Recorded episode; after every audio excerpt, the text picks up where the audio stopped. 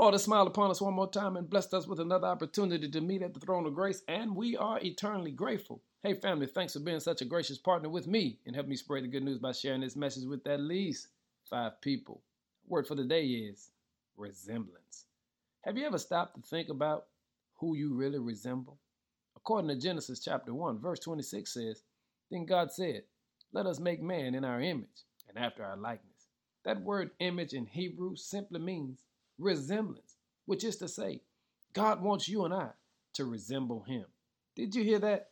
Everything you and I do should be a reflection of the resemblance of God. You were created to reflect the glory of God. You were created to worship God. So, family, I want to encourage you today to resemble God.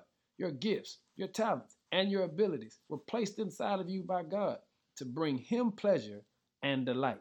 So, family, I want to shout today Make sure you resemble God in everything that you do.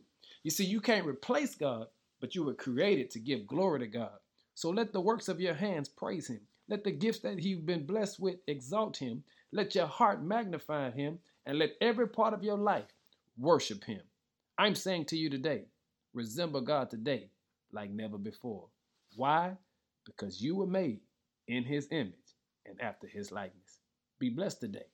Now give God some glory. In Jesus' name, amen.